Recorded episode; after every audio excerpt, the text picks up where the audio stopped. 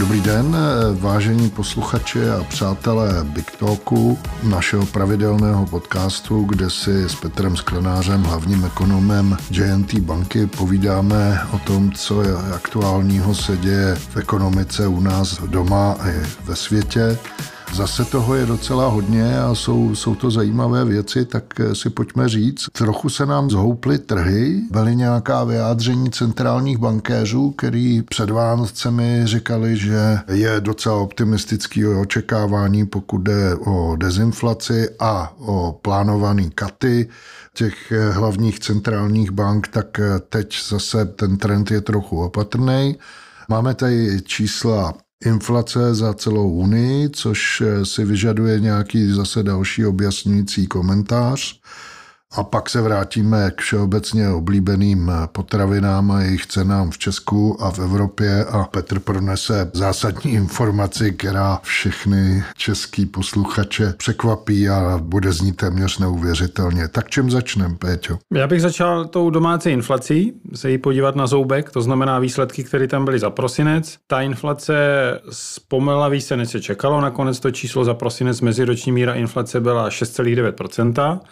Přičemž zase musíme si dát dovětek, je to zkresleno úsporným tarifem a tak, jak je zaučtován v té inflaci. Je to takový trochu papírový statistický efekt. Kdyby tam nebyl, nebo kdyby se tam nezaučtoval, tak ta inflace byla 4,2%. To znamená, ta inflace je někde kolem 4 fakticky a je někde na úrovni, kde byla v létě 2021. To znamená, je tam jako velký pokles. A když se díváme, co tam přišlo jako překvapujícího, tak jsou tam jednoznačně ceny potravin, které jako výrazně nečekaně poklesly v prosinci, není to obvyklý. Dokonce se v tom meziročním srovnání dostali do poklesu. Sice mírného, ale je tam.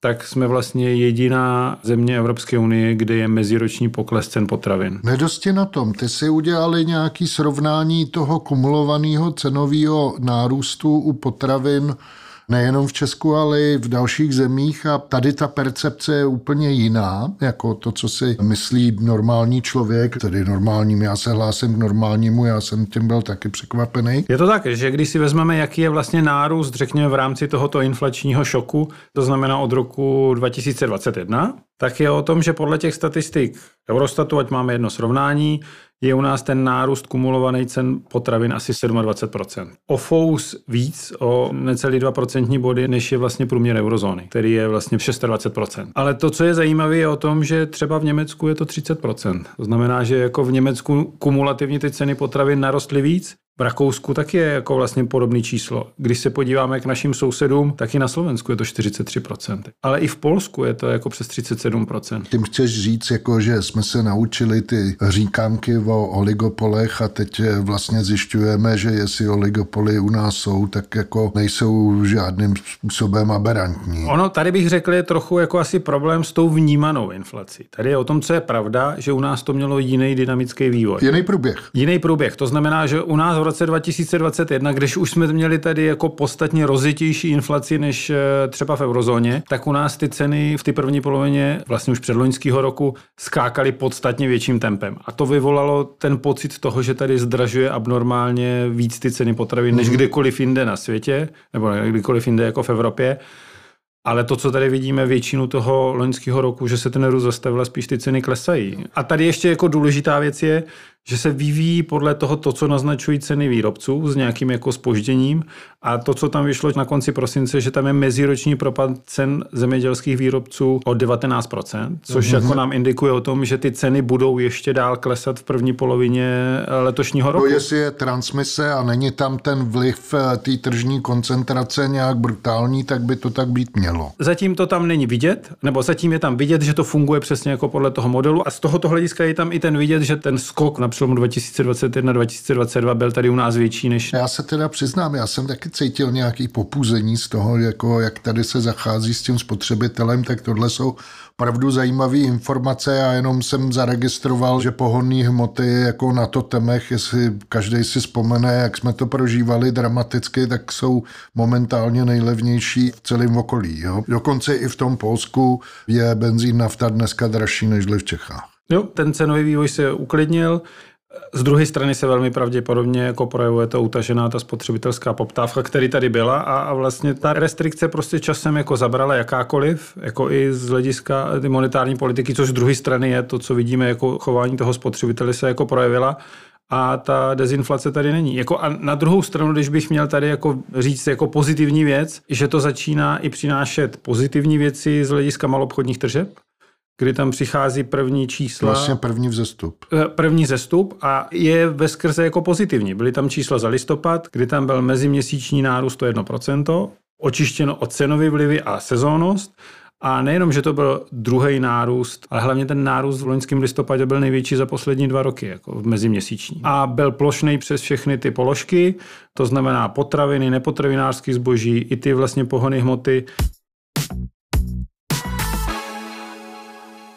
To, co si věštil v minulosti, ano. jako jakoby má validitu v tom, že ty ceny klesají, ano. Eh, reálné mzdy jsou už reálně v plusu, přitom ta nálada je pořád popsa, jo? takže ano. Eh, jako chandra běží ve skutečnosti přes čísla, jak se zlepší nějaký vnímání. Já jsem teď zaslech jako na ten pokles cen v obchodech nebo na pumpách, komentář, no dobrý, ale oni nás neodkompenzují jako se zpětnou platností, jo? takže druhý důvod k iritaci se vždycky najde, to já taky ne, asi taky nečekáš, že by ceny klesly a vrátili by se na status quo ante, jo? někdy na hladinu roku 19, to asi nestane, ale jak to vypadá v těch okolních zemích, když se podíváme na tu Evropu v tom srovnání a já jsem zavnímal, Kristýna Lagardová vnesla trochu poprask na trhy. Jak to čteš? Tady je o tom, že ta inflace taky zpomaluje v rámci vlastně celé eh, Evropské unie nebo i eurozóny.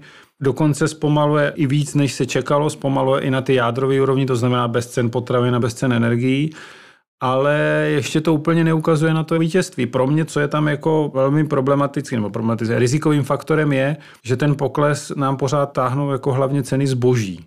Ve službách eh, ta rezistence zůstává. To znamená, že inflace ve službách v eurozóně poslední 2-3 měsíce, pokud se nepletu, je téměř stabilně 4%. U nás jako inflace ve službách je taky 6% a pořád mm. meziměsíčně mm. jako narůstá.